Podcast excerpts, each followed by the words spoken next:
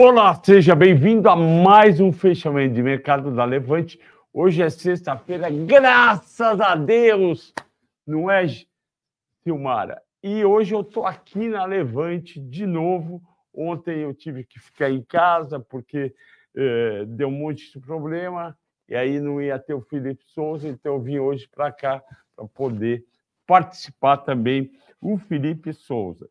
E o programa de hoje é justamente dedicado ao Felipe Souza, que é o maior craque de fundo imobiliário que eu já vi, e ao Ricardo Afonso, outro craque só de, de análise técnica, técnica e opções, que está fazendo um super trabalho no SGR, na sala de ganhos rápidos.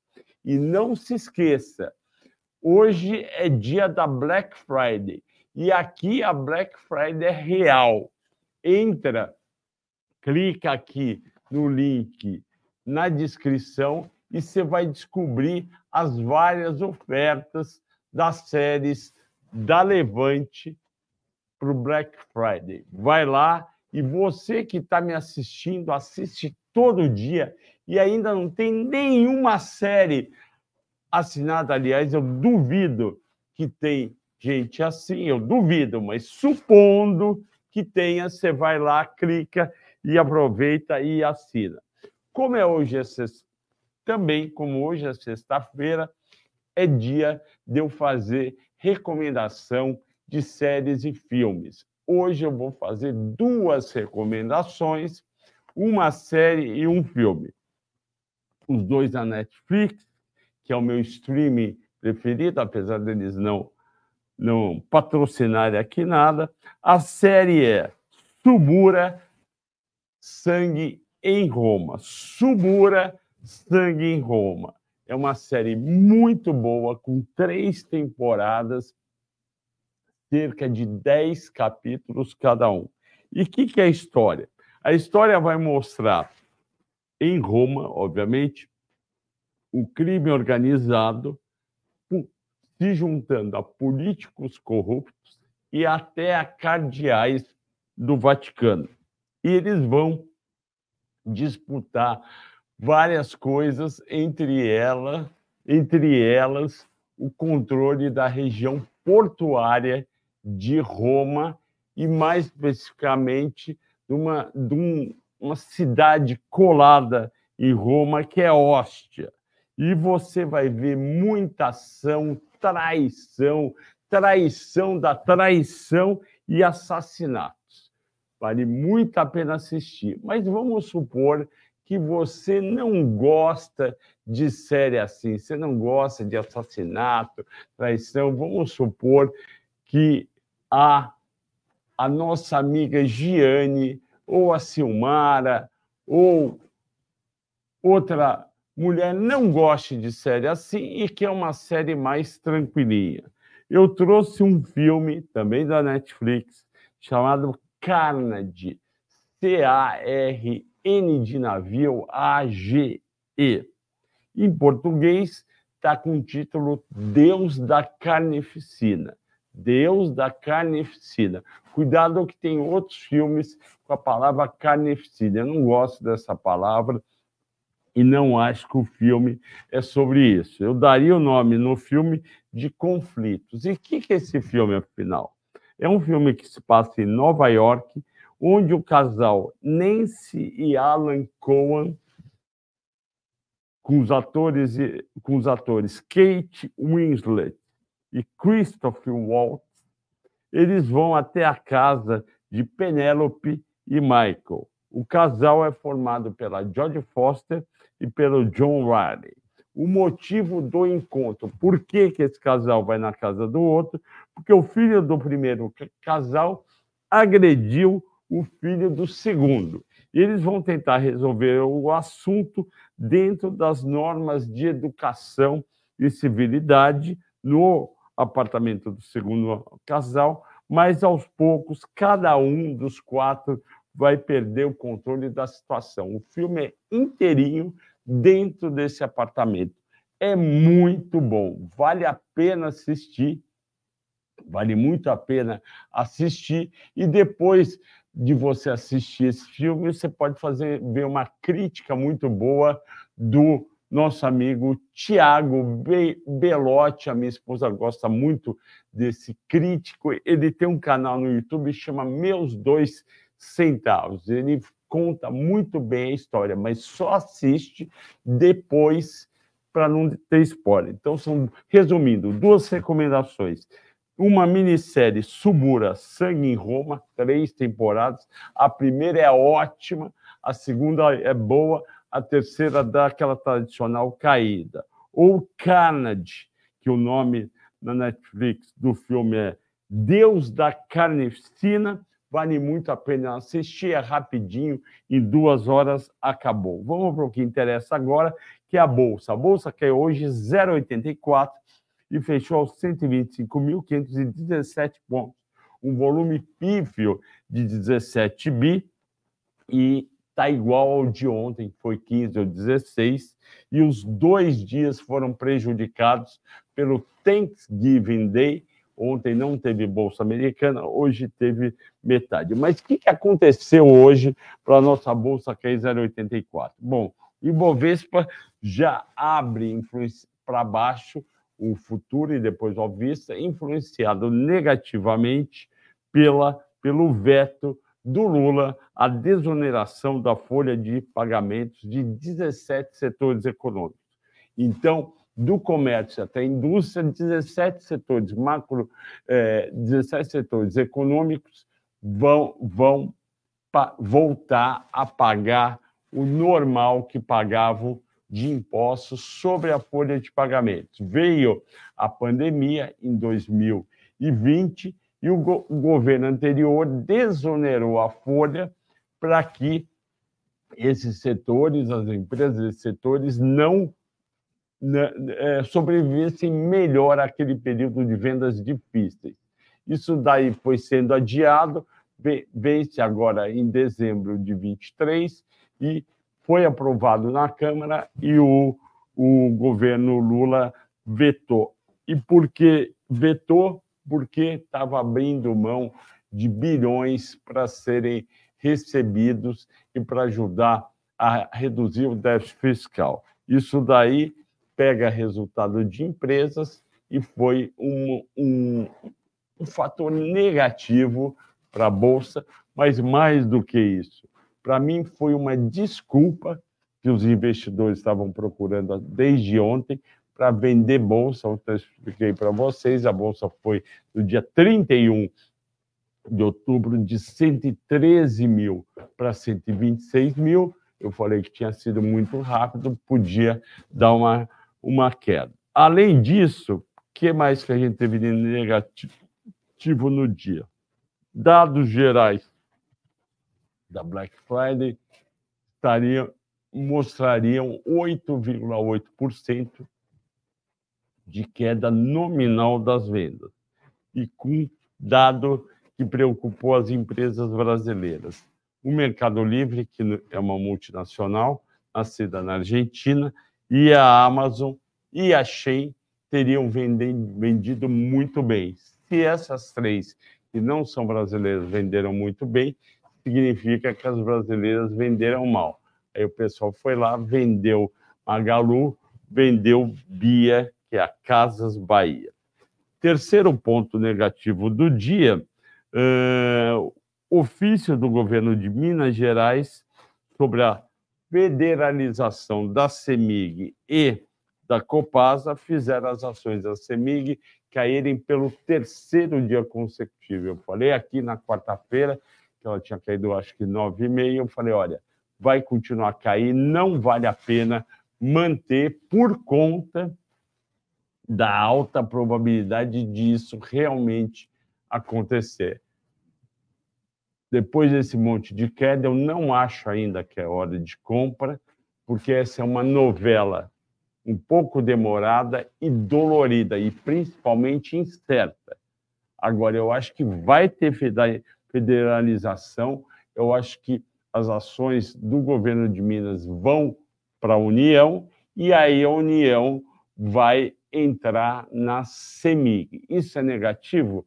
Sim, é negativo porque pode ter várias mudanças e também porque o governo não tem mais a sua elétrica, no caso a Eletrobras, para chamar de sua e para botar é, é, para botar indicados de partidos aliados e que dão sustentação ao governo. Eu lembro que desde o governo Fernando Henrique, isso não é da esquerda, nem da direita, nem do centro, é uma coisa antiga, desde Fernando Henrique, que políticos indicavam diretores, até presidente, para Eletrobras. A Eletrobras virou privada, quer dizer que não dá mais para indicar. Então, se a CEMIG for para lá, eles vão poder entrar na CEMIG. A CEMIG é uma empresa bacana, bem gerida, uh, com bons resultados, com despesas controladas. O receio do mercado é que isso daí mude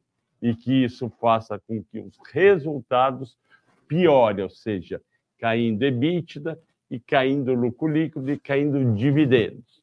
E aí as ações estão caindo. Pode ser que atinja algum nível, e tem gente falando de R$ reais, que as ações vão ficar muito baratas. Vamos ver aqui para já ajudar vocês.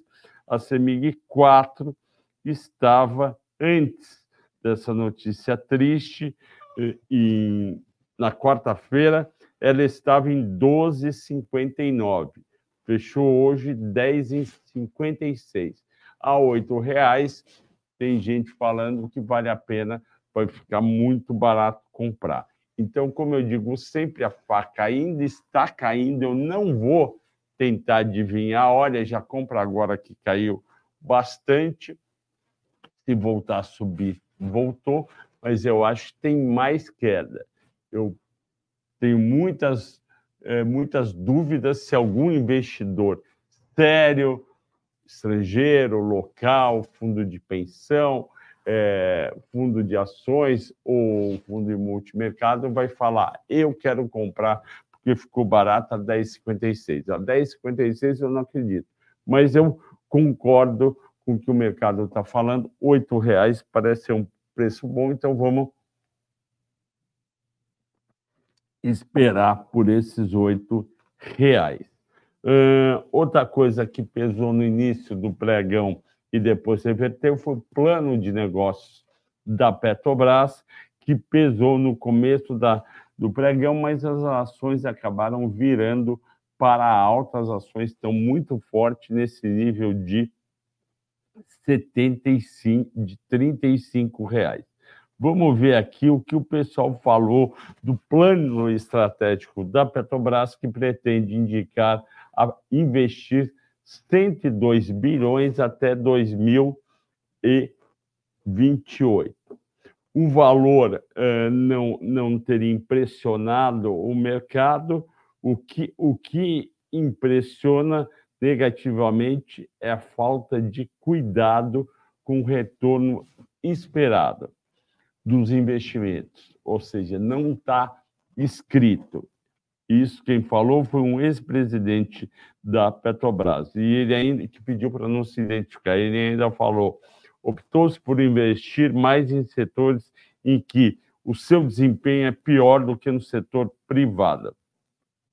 Para essas pessoas, ainda não foi possível saber quais os pontos do plano sofreu pressão de Lula ou não a avaliação é que a retomada dos investimentos vão para o segmento não core, ou seja, o, o que, que é o segmento core para todo mundo entender.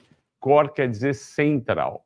Qual que é o segmento central da Petrobras? Exploração e produção de petróleo. É isso que faz a Petrobras ganhar 90 95% do dinheiro dela.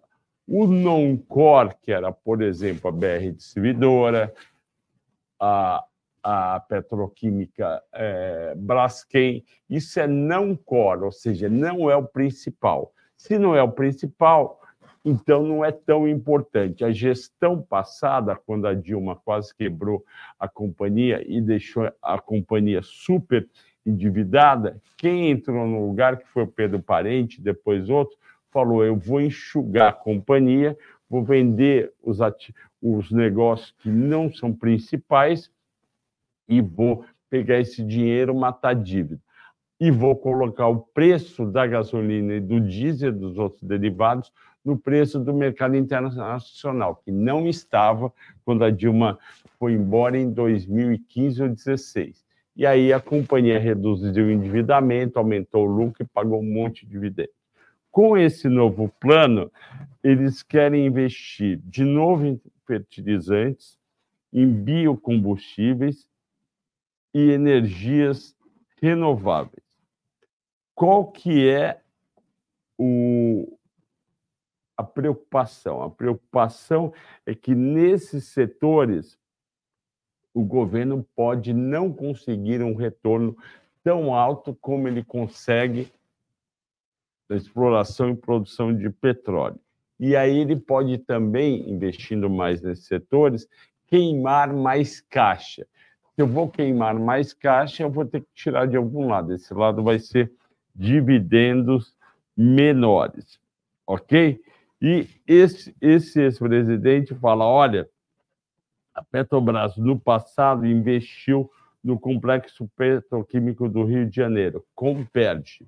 Não gerou um real sequer para a Petrobras. Então, é essa a preocupação. Só que a gente tem que também entender que as energias renováveis, como, por exemplo, energia eólica, energia dos ventos, é uma tendência uh, no mundo inteiro. Então, faz sentido para a Petrobras, que não é só uma empresa de, de, de, exploração e produção de petróleo, mas principalmente de energia.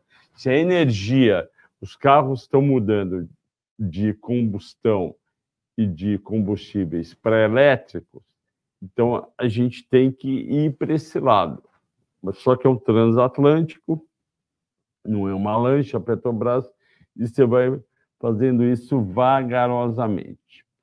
Continuando, uh, então vamos aqui, que mais que falar? A Petrobras afirma que o aumento de 31% do plano de negócios está ligado a um maior volume de projetos, incluindo potenciais aquisições, e aí a preocupação é, é por exemplo, adquirir um, uma refinaria como a de Passadina, que deu prejuízo, pagaram um bi 200 de dólar, venderam acho que por 200 bilhões de dólares. que mais?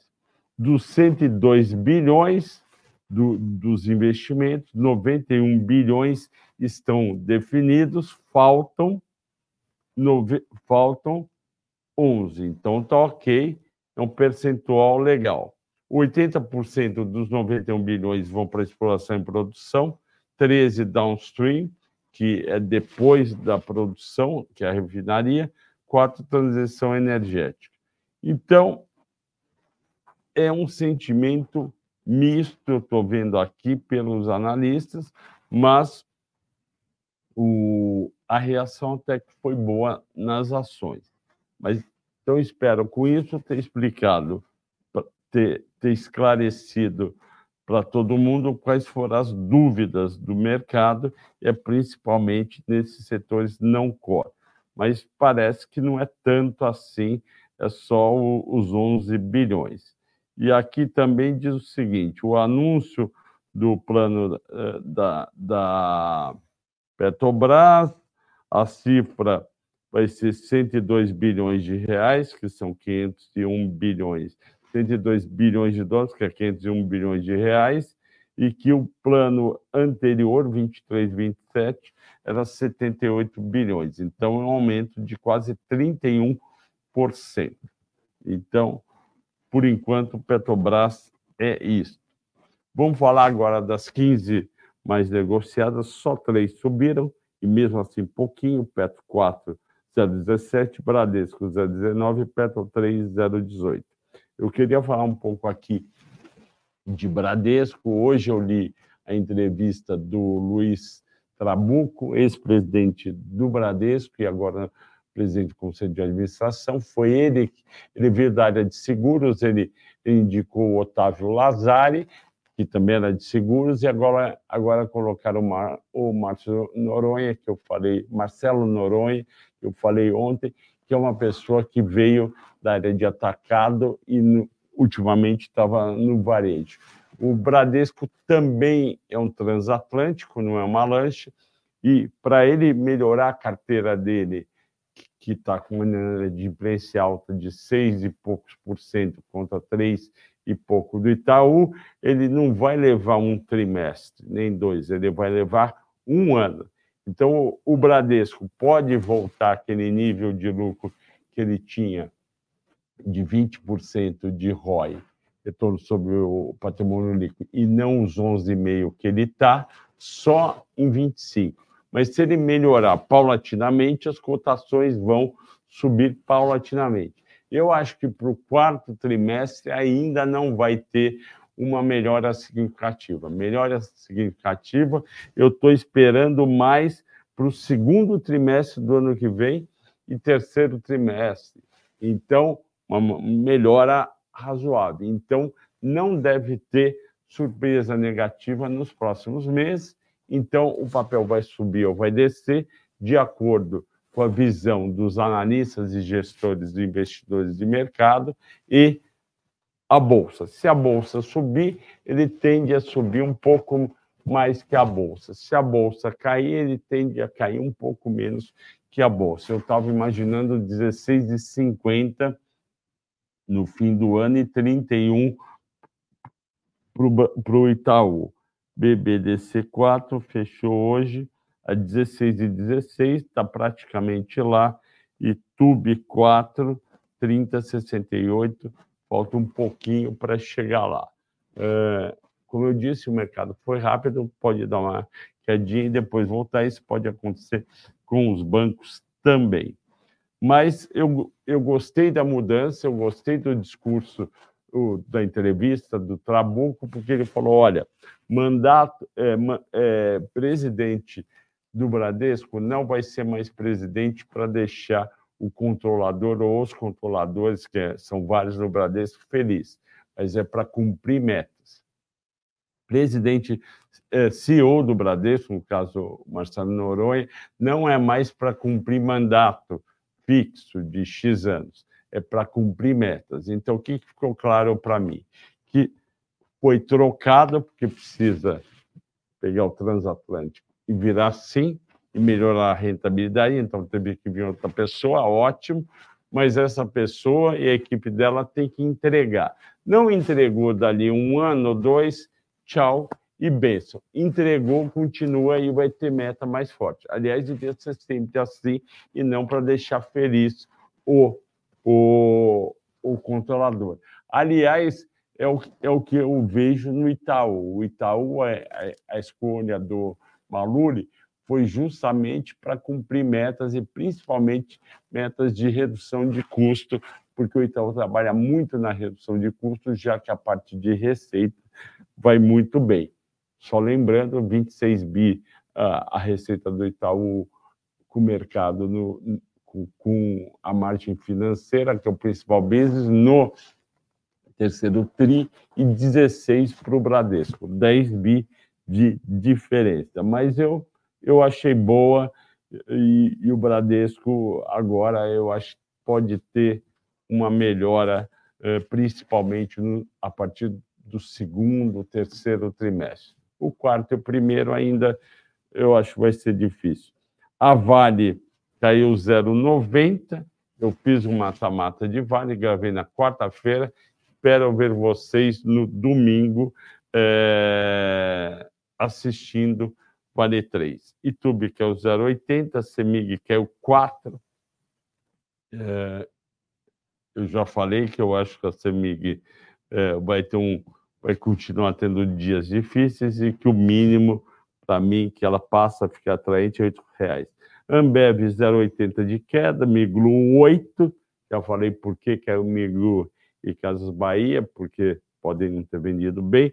Loja Sênior caiu 2,8. Eu vou contar uma história para vocês. Uh, um grande amigo meu, que eu converso com ele todo dia, de mercado, foi fazer exame num laboratório aqui em São Paulo, hoje de manhã. Ele contou que no laboratório estava todo mundo, principalmente eh, as atendentes e algumas mulheres esperando, mas homem também, no, no celular, vendo ofertas da Black Friday. E que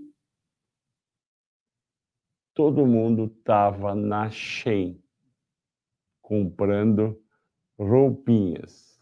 Não tinha gente na Casas Bahia ou, ou na não tinha nas Casas Bahia ou na Magalu. Faz sentido, as pessoas estão com pouco dinheiro, não vão comprar geladeira e fogão, vão co comprar roupa para gastar pouco, porque tem pouco para gastar.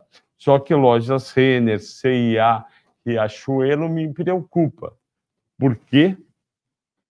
Porque vão preferir comprar na Shein. O pessoal da Soma, o pessoal da Arezzo me preocupa menos, porque não é o cliente de Shein, é o cliente que pode pagar, é a mulher que pode pagar 600, 800 reais por vestido e não vai na Shein para pagar 40, 80 reais. Ok? Outra coisa importante, repetir, está passando aqui no quarto, último dia para as melhores estratégias de investimentos da Levante, com ofertas imperdíveis da Black Friday Levante. Aliás, eu acho que como a cor da, da Levante é o purple, devia ser Purple Friday Levante. Tem a música do, do Purple Rain, do. Qual é o nome dele? Esqueci. Adoro essa música Purple Rain ah, é? do Prince.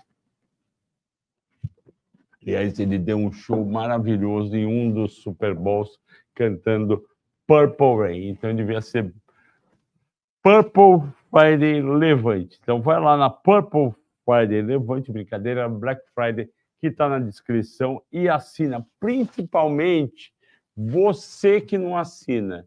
E eu já sei de algumas pessoas Obviamente, eu não vou cometer a, a, a indiscrição e, e a falta de educação de falar o nome das pessoas que escrevem nos comentários e não assinam Levante.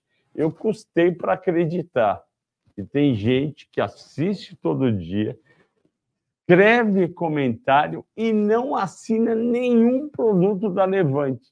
Eu fiquei muito triste. Eu gosto dessas pessoas, mas tem pessoa que faz isso. É quase inacreditável. Compensação, tem pessoa que assina tudo, é do sala VIP, assiste tudo e não escreve nada, não pergunta nada. Quer dizer, cada um é cada um. Uh, continuando, eu falei da localiza caiu 1,6, eu não entendi por que caiu. Vou contar para vocês. São Paulo está lotado de carro faz uns dois meses. Você não consegue andar em São Paulo. Não sei se na tua cidade, na capital do seu estado ou na sua cidade está assim, mas não dá para andar de carro, está um trânsito infernal em São Paulo. E não é porque é Black Friday, já estava em setembro, já estava em agosto, o trânsito está muito grande e tem muita gente de Uber e esse Uber é de é alugado aonde?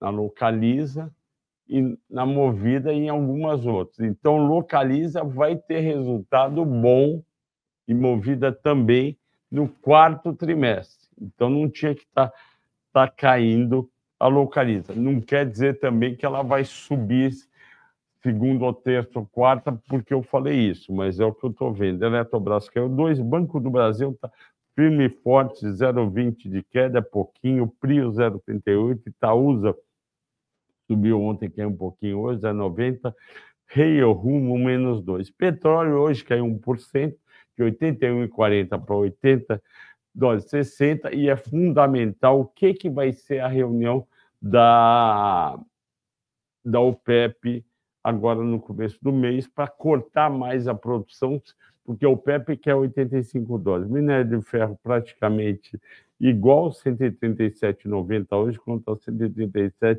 70. Vamos chamar o Felipe Souza, eu já falei demais aqui, falei meia hora, o dólar 4,90, os estrangeiros, não acreditei, trouxeram 2 bi 300 na quarta-feira, dia 22, foi o oitavo dia de entrada líquida e o terceiro dia acima de 2 bi.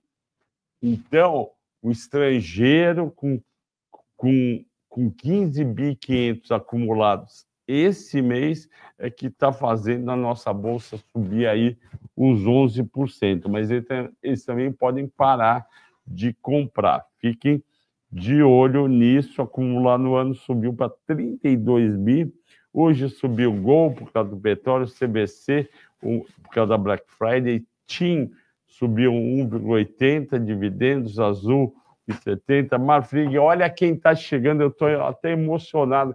E ele está ainda com levante da o colete da Levante.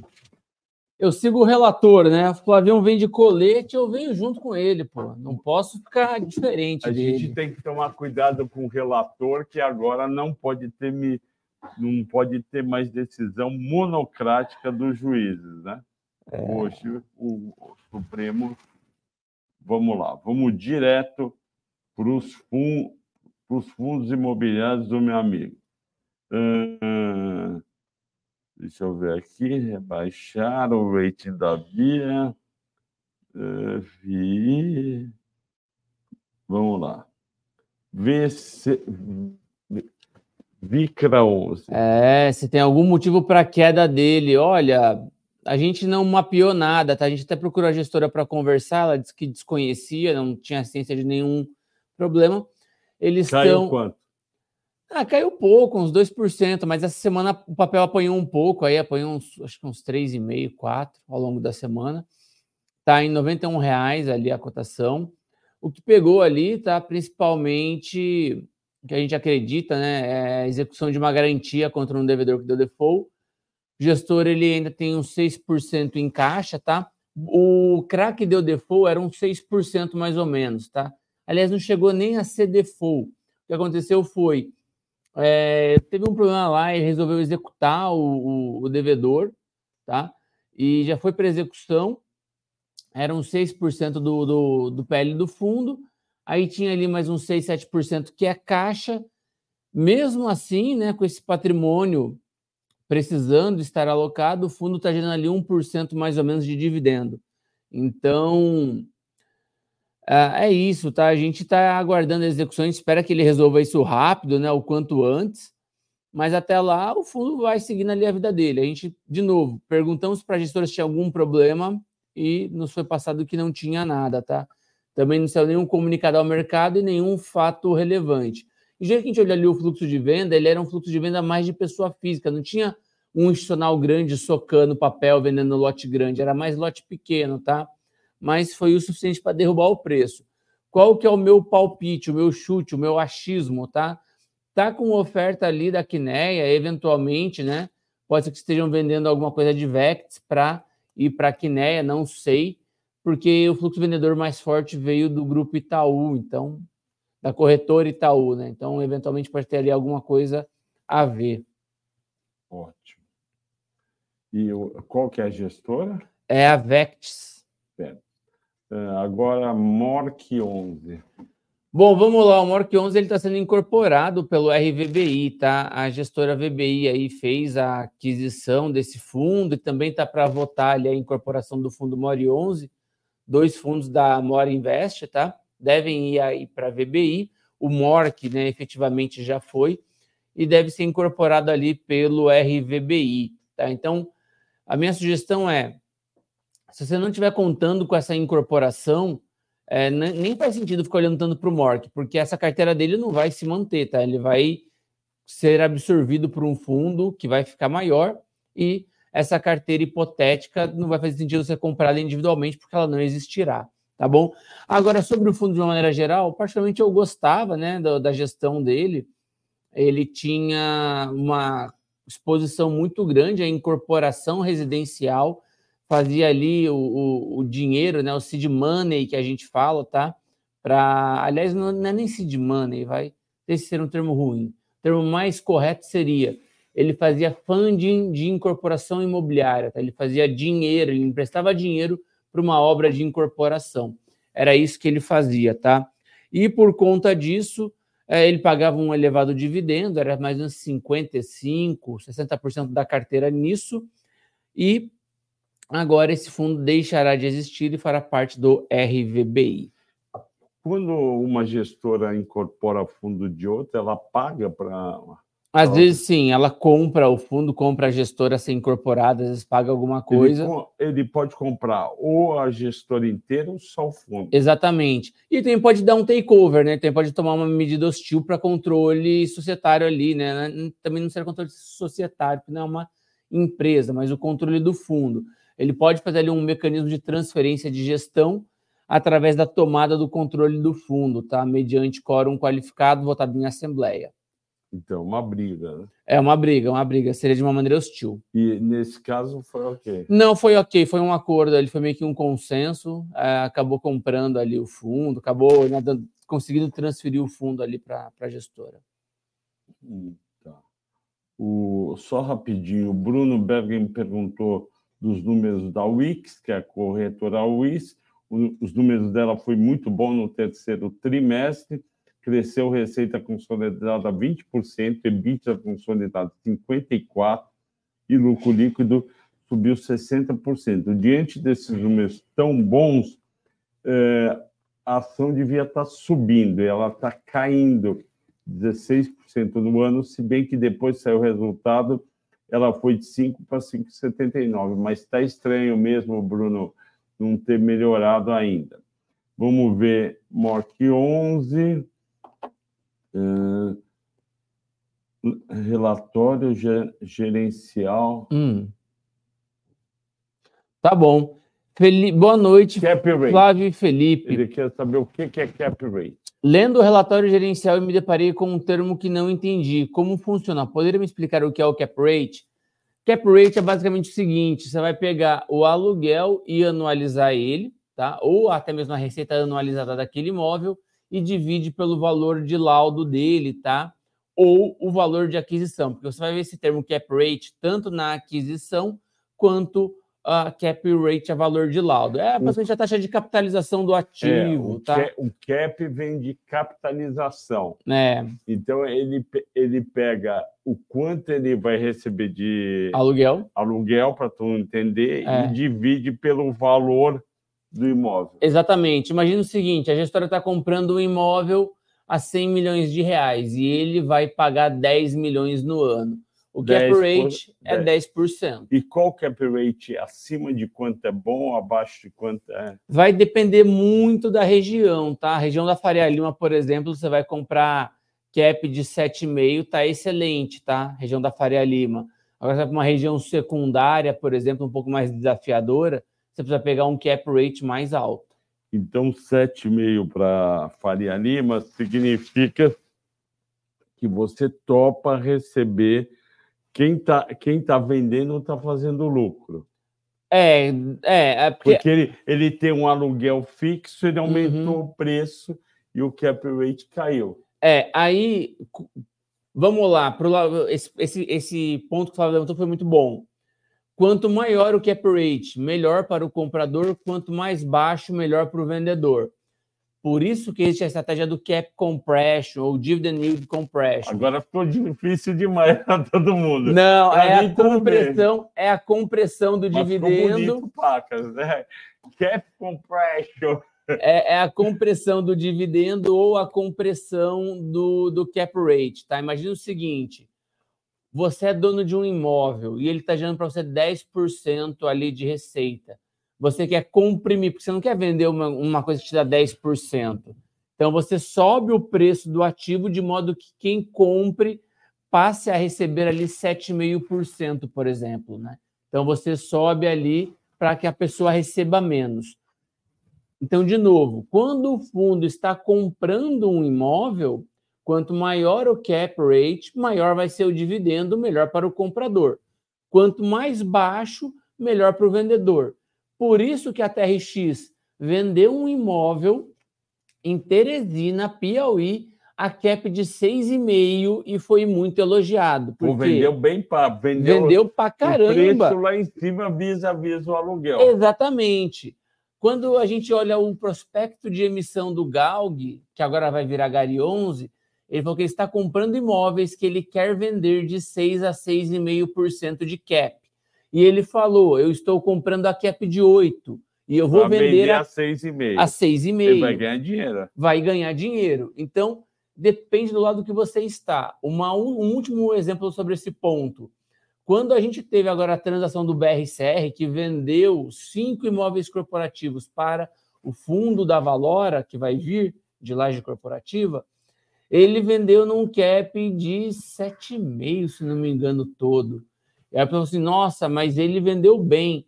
Vendeu bem, quem comprou talvez não tenha comprado tão bem assim, mas aí quem comprou informou que não vai pagar à vista, vai pagar parcelado, né? De modo que, mediante a menor exposição de caixa, ele consiga um retorno maior. É um pouco de engenharia financeira que é comum e é válido e está ficando muito comum nos fundos, tá? Eu dei vários exemplos aqui, mas se você quiser sintetizar no ponto que você perguntou, o que é cap rate? Aluguel anualizado dividido pelo valor do ativo. O quanto ele gera de receita para você. Ótimo. Ah, é um professor, né? Esse vai dar aula com certeza. Tiago Bueno, é, ele pergunta para mim: 600 créditos semi-copadas são oportunidades? Não, eu acho humildemente que é cilado. Ouri 11. Este fundo, ele é tão ilíquido que eu nem acompanho ele, tá? Eu fui aluno do, do gestor dele, tá? O, o, o, professor Rossano, ele da Ouro Invest, ele me deu aula no INSPER, ele comentou sobre esse fundo, inclusive ele mostrou esse fundo na aula, mas isso foi em fevereiro ele de... Ele falou que era bom ou ruim? Ele bom, falou que né? era bom, ele falou que era bom. Não, mas ele, esse fundo ele é bacana, ele tem, né, de novo, eu não acompanho, a gente estudou ele em sala de aula como um case positivo ali, e o fundo ele era bem interessante, mas ele é tão pequeno e tão ilíquido que sendo bem franco, acho que nem vale tanto ali o nosso tempo, tá? É, acabou que eu nem olhei ele, a gente olhou ali em sala, né? Em case de estudo, e foi, e foi bem interessante na época, mas é, depois não tive atualização, porque, de novo, é um fundo com menos de 100 milhões de reais, é. pouca liquidez, e é um fundo também que ele tem uma tese um pouco mais complexa, né? Então, não é um fundo tão palatável que costuma ser tão demandado. Então, eu confesso que eu nem sei te dizer como que ele está hoje. O Thiago Bueno pergunta de quatro fontes. Ô, louco. Aí é quase a carteira. XPML acabou de fazer uma aquisição no Rio Grande do Sul, tá? Comprou um imóvel, um shopping lá agora, da Iguatemi. A Iguatemi deve fazer uma expansão nesse shopping em breve. Esqueci agora o nome do shopping, é um nome composto que eu confesso que eu não lembro bem aqui. Uh, a expectativa é positiva, tá? Com relação ao portfólio geral de XPML, no último relatório gerencial ele abriu, olha, é, não devo aí continuar aumentando tanto assim o meu rendimento, tá? Meu rendimento vai ficar um pouquinho é, mais baixo, ou não é que ele falou que vai ficar mais baixo, ele falou que o crescimento de NOI por metro quadrado e vendas totais não deve continuar crescendo no ritmo que estava crescendo, porque ele vinha ó, crescendo forte há meses. Assim, olha, agora eu devo crescer num ritmo um pouco mais devagar. Ainda assim, eu acredito que ele seja capaz de distribuir perto de 90 centavos para o ano que vem, tá? É, eu acho que é ainda é um fundo bem interessante. KNRI, uma das maiores altas da semana, tá? O fundo está indo super bem. Eu não me espantaria se ele vendesse algum imóvel e gerasse mais lucro para distribuir. Tá chamando emissão, tá pedindo emissão, deve vir com alguma coisa em breve. Começou a tocar uma obra que vai ser uma das maiores obras de São Paulo, de laje corporativa, ali na Rebouças, bem perto da Rebouças, tá? Numa rua atravessa ali da Rebouças em Pinheiros. Que altura perto de Pinheiros? Ah, não lembro o nome da rua, Flávio. Tá. Mas... Mas... é um prédio corporativo de 54 mil metros quadrados. Uhum. Mais de 50 mil metros quadrados. É um prédio só? É um prédio só, é um puta de um prédio, é uma bitela de prédio. Lá? Ah, a obra tá bem no comecinho, ainda não fui, não. Como é que chama? Puta, é o. Ai, deixa eu pegar aqui, eu, não lembro bem. Tem que ver no relatório gerencial, Flavião. Se você abrir o relatório gerencial aí, a gente vê o nome do, do empreendimento, tá? Não, É, deixa para lá. Mas assim, é, é o fundo está subindo bem o rendimento dele, está derrubando vacância, está alugando bastante. Fundo está rodando liso, tá? Mas assim, eu acho que ele, ele, vai vir com emissão em breve, então não acho que a cota vai andar tanto no curto prazo. Você é holder, quer comprar e carregar, cara, você tem um selo Quineia na sua carteira. Você está muito bem, assim, você está muito bem servido. Entendeu? Até uma figurinha de WhatsApp que a gente brinca, né? Quineia é Quineia. E realmente Quineia é Quineia. Os caras são muito bons. Hoje a gente teve um call com eles, cobrimos Core 11 recentemente, vamos cobrir também. Segunda-feira tem relatório do KNHF, tá? O hedge fund deles. Também está comprando tijolo aqui na região da Faria Lima. Então, assim, M&A, tá? Fusões e aquisições, compras e vendas de ativos está muito aquecido aqui. Uh, ah, KNR está indo bem, tá? Acho que ele vai pagar ali um, um cinco centavos. Aquele é tudo engenheiro, né? Eles têm muito engenheiro, trouxeram o time de incorporador, trouxeram o time que dava crédito imobiliário no Itaú, no BBA, para lá tá com eles lá. Então, assim, é um time assim, muito, muito robusto. Muito tá? sênior. Muito sênior, muito sênior. Então, assim, é, o que eu espero que ele distribua para o ano que vem aí é 1,05, até um pouquinho mais, talvez. Que é muito bom, né? Que é muito bom. É, isso é monetário, tá? A cota dele roda 160, vai dar um dividendo ali um pouco mais baixo, mas é crescimento na veia. Acho que ele vai emitir, vai melhorar ainda mais o portfólio. KNCR, tá? O fundo da Quineia. É um fundo Não, que... Deixa, você está falando do KNRI. É, agora eu vou trocar. É, de, deixa eu entender. Tá o, você ganha 1% ao. Não, ele paga um real e. Hoje ele está pagando um real por cota. E ele negocia a 160 reais mais ou menos. Então, então não, não dá 1%. Não, não dá. É, eu falei um monetário. Ah, desculpa. Um monetário, tá? É o, é o que você recebe em termos monetários, efetivamente. E, e, a cota aumenta de valor? A cota aumenta conforme ele aumenta a perspectiva de pagar, porque há 18 meses atrás ele estava pagando 70 centavos, agora ele paga um real. E a cota que estava 130 já foi para 160. Quer dizer, quem entrou nesse deu muito bem. Ganhou muito dinheiro com esse fundo, tá? KNCR é um fundo de CDI mais 2,5%, tá? É o que ele te paga, CDI mais 2,5%. Selic está caindo, né? E aí seu rendimento vai cair. Uh, uma Selic até de 10, ele 9,5 aí no caso, ele vai te pagar 1% ao mês líquido ou perto disso. Se cair mais, ele não vai dar 1% ao mês, tá? Então, a gente começou a tirar um pouco da carteira, porque a gente pode ter uma pressão vendedora no papel, mas assim, é um bom fundo, é uma boa carteira de crédito, é um fundo seguro, mas no futuro não deve pagar 1% ao mês. A HGRU recuperando bem, né? Um mês até ele tomou uma porrada aí, fechou feio, caiu muito a cotação Agora está indo um pouquinho melhor, tá? E tá assim, o fundo está rodando melhor, tá? A gente também perguntou hoje, né? A gente conversou com um gestor e queria saber um pouco mais sobre a incorporação, a compra dele, né? De um outro portfólio. Ele está comprando dois fundos, jogando para dentro. Diligência está meio atrasado. Quem está perdendo fundo está esperneando, não está aceitando o resultado. E eles estão aí acionando o administrador para ver se é, o administrador que tem dever fiduciário ali também em relação ao passivo e ao que é votado em assembleia se movimenta de modo que viabilize aí essa transação. A gente acha que a HGRU tá, vai fazer um bom movimento de incorporar dois fundos e deve aumentar o resultado recorrente. A grande preocupação com a Credit Suisse é para onde vai a gestora né, após é, a, a no, venda, né? A novela continua. A novela continua. O Eduardo Colette, sempre alguém pergunta desse CPTRR, CPTR11. Isso, é um fundo ali, né, da Quineia de... Quineia não, Capitânia, de agro, tá? Esse fundo a gente não olha tão na vírgula, não vou saber te responder, tá? Tá, tá perdoado. Uh... O Mário Santos fala da série DNA do crime. Obrigado, Mário. Vou olhar com certeza.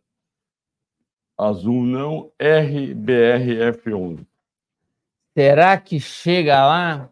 Bruno, a gente gosta bastante do fundo, tá? Gestor recentemente vendeu alguns ativos de papel, aumentou posição em tijolo, tá? Tá comprando melhoria da economia real inclusive comprou uma fatia ali, 5% do Shopping Eldorado, comprou também uma fatia do Shopping Jardim Sul, tá? Jardim Sul não, Plaza Sul, tá? Da Alus. a gente vai acompanhar ali para ver qual vai ser o movimento, tá? Do fundo. Dividendo deve cair um pouquinho, deve distribuir 0,55 monetário, tá? Hoje ele está ali perto dos R$ 77, 75 reais a cota. É, eu não sei se ele vai voltar para o 100, tá? Mas acho que você deve trabalhar o preço médio, receba o dividendo e reinvista o dividendo. E assim você vai conseguir trabalhar o seu preço médio, você vai ter uma boa posição nesse fundo. É um bom fundo, uma gestora séria, com um gestor sério ganhador de dinheiro, tá? Então, segue o baile aí posicionado no ativo. É, eu acho que é questão de tempo aí, acho que um dia ele efetivamente voltará a 100 reais, mas o nominal nesse momento acho que importa menos, tá? O que importa é a qualidade da carteira e o potencial de retorno que ela tem para te entregar. E, de novo, se você foi trabalhando o preço dele ao longo do tempo, você deve estar com um preço médio muito abaixo e já deve ter muito mais cota que gera mais renda passiva para você, tá? A gente acha que é muito interessante essa, essa carteira do RBRF e que gera ali bons ganhos. O Alexandre Ferreira pergunta para mim se vale a pena entrar na substituição de Aerion 3. Eu acho que não, a companhia está muito desajustada, está gorda para a receita dela, com prejuízo eu estou fora. O Eric Lima é, vendeu Sesmig, ganhou dinheiro, está é, na dúvida aí, vale, consultora incorporadora. Olha, consultora incorporadora, eu gosto da direcional que é para Minha Casa Minha Vida, redondinha, aumentou o capital, as outras de, de médio padrão, eu acho que já andaram demais.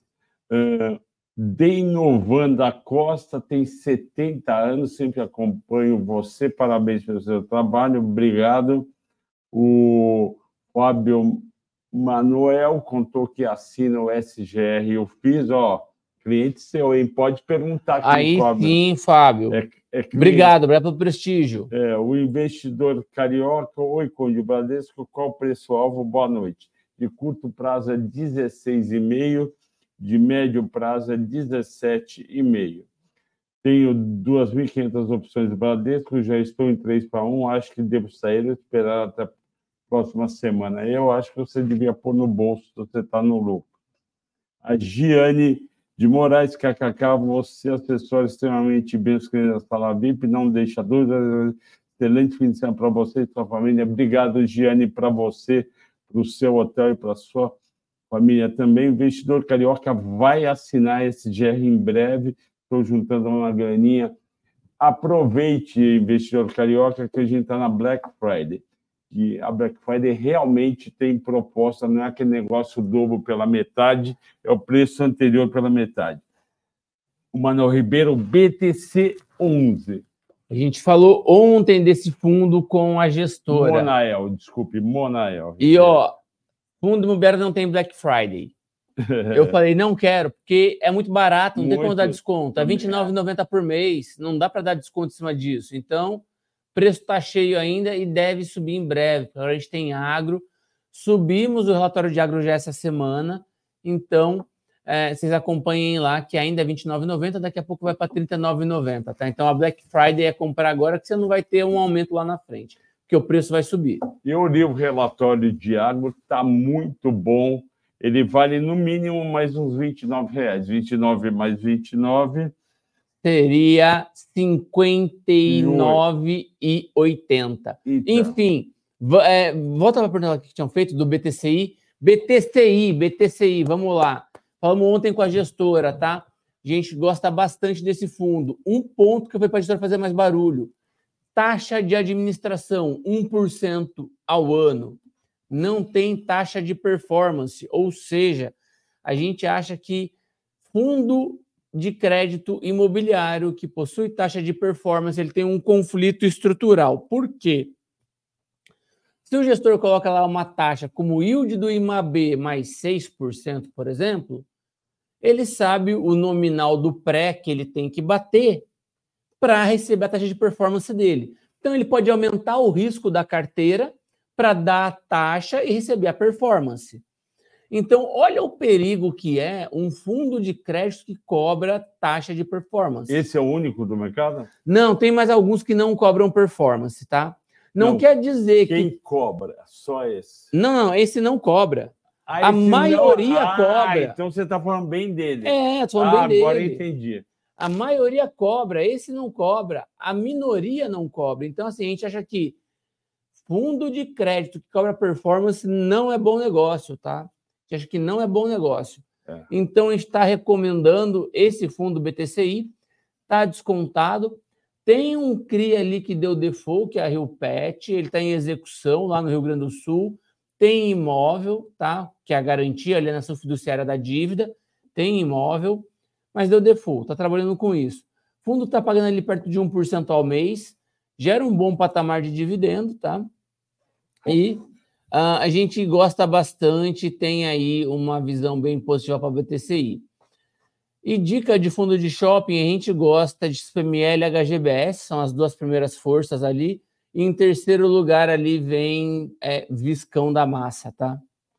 Viscão. É, viagem de turismo local Uh, Vive, Vive, 11. E a Pro 11. É, deve ser a PTO 11, né?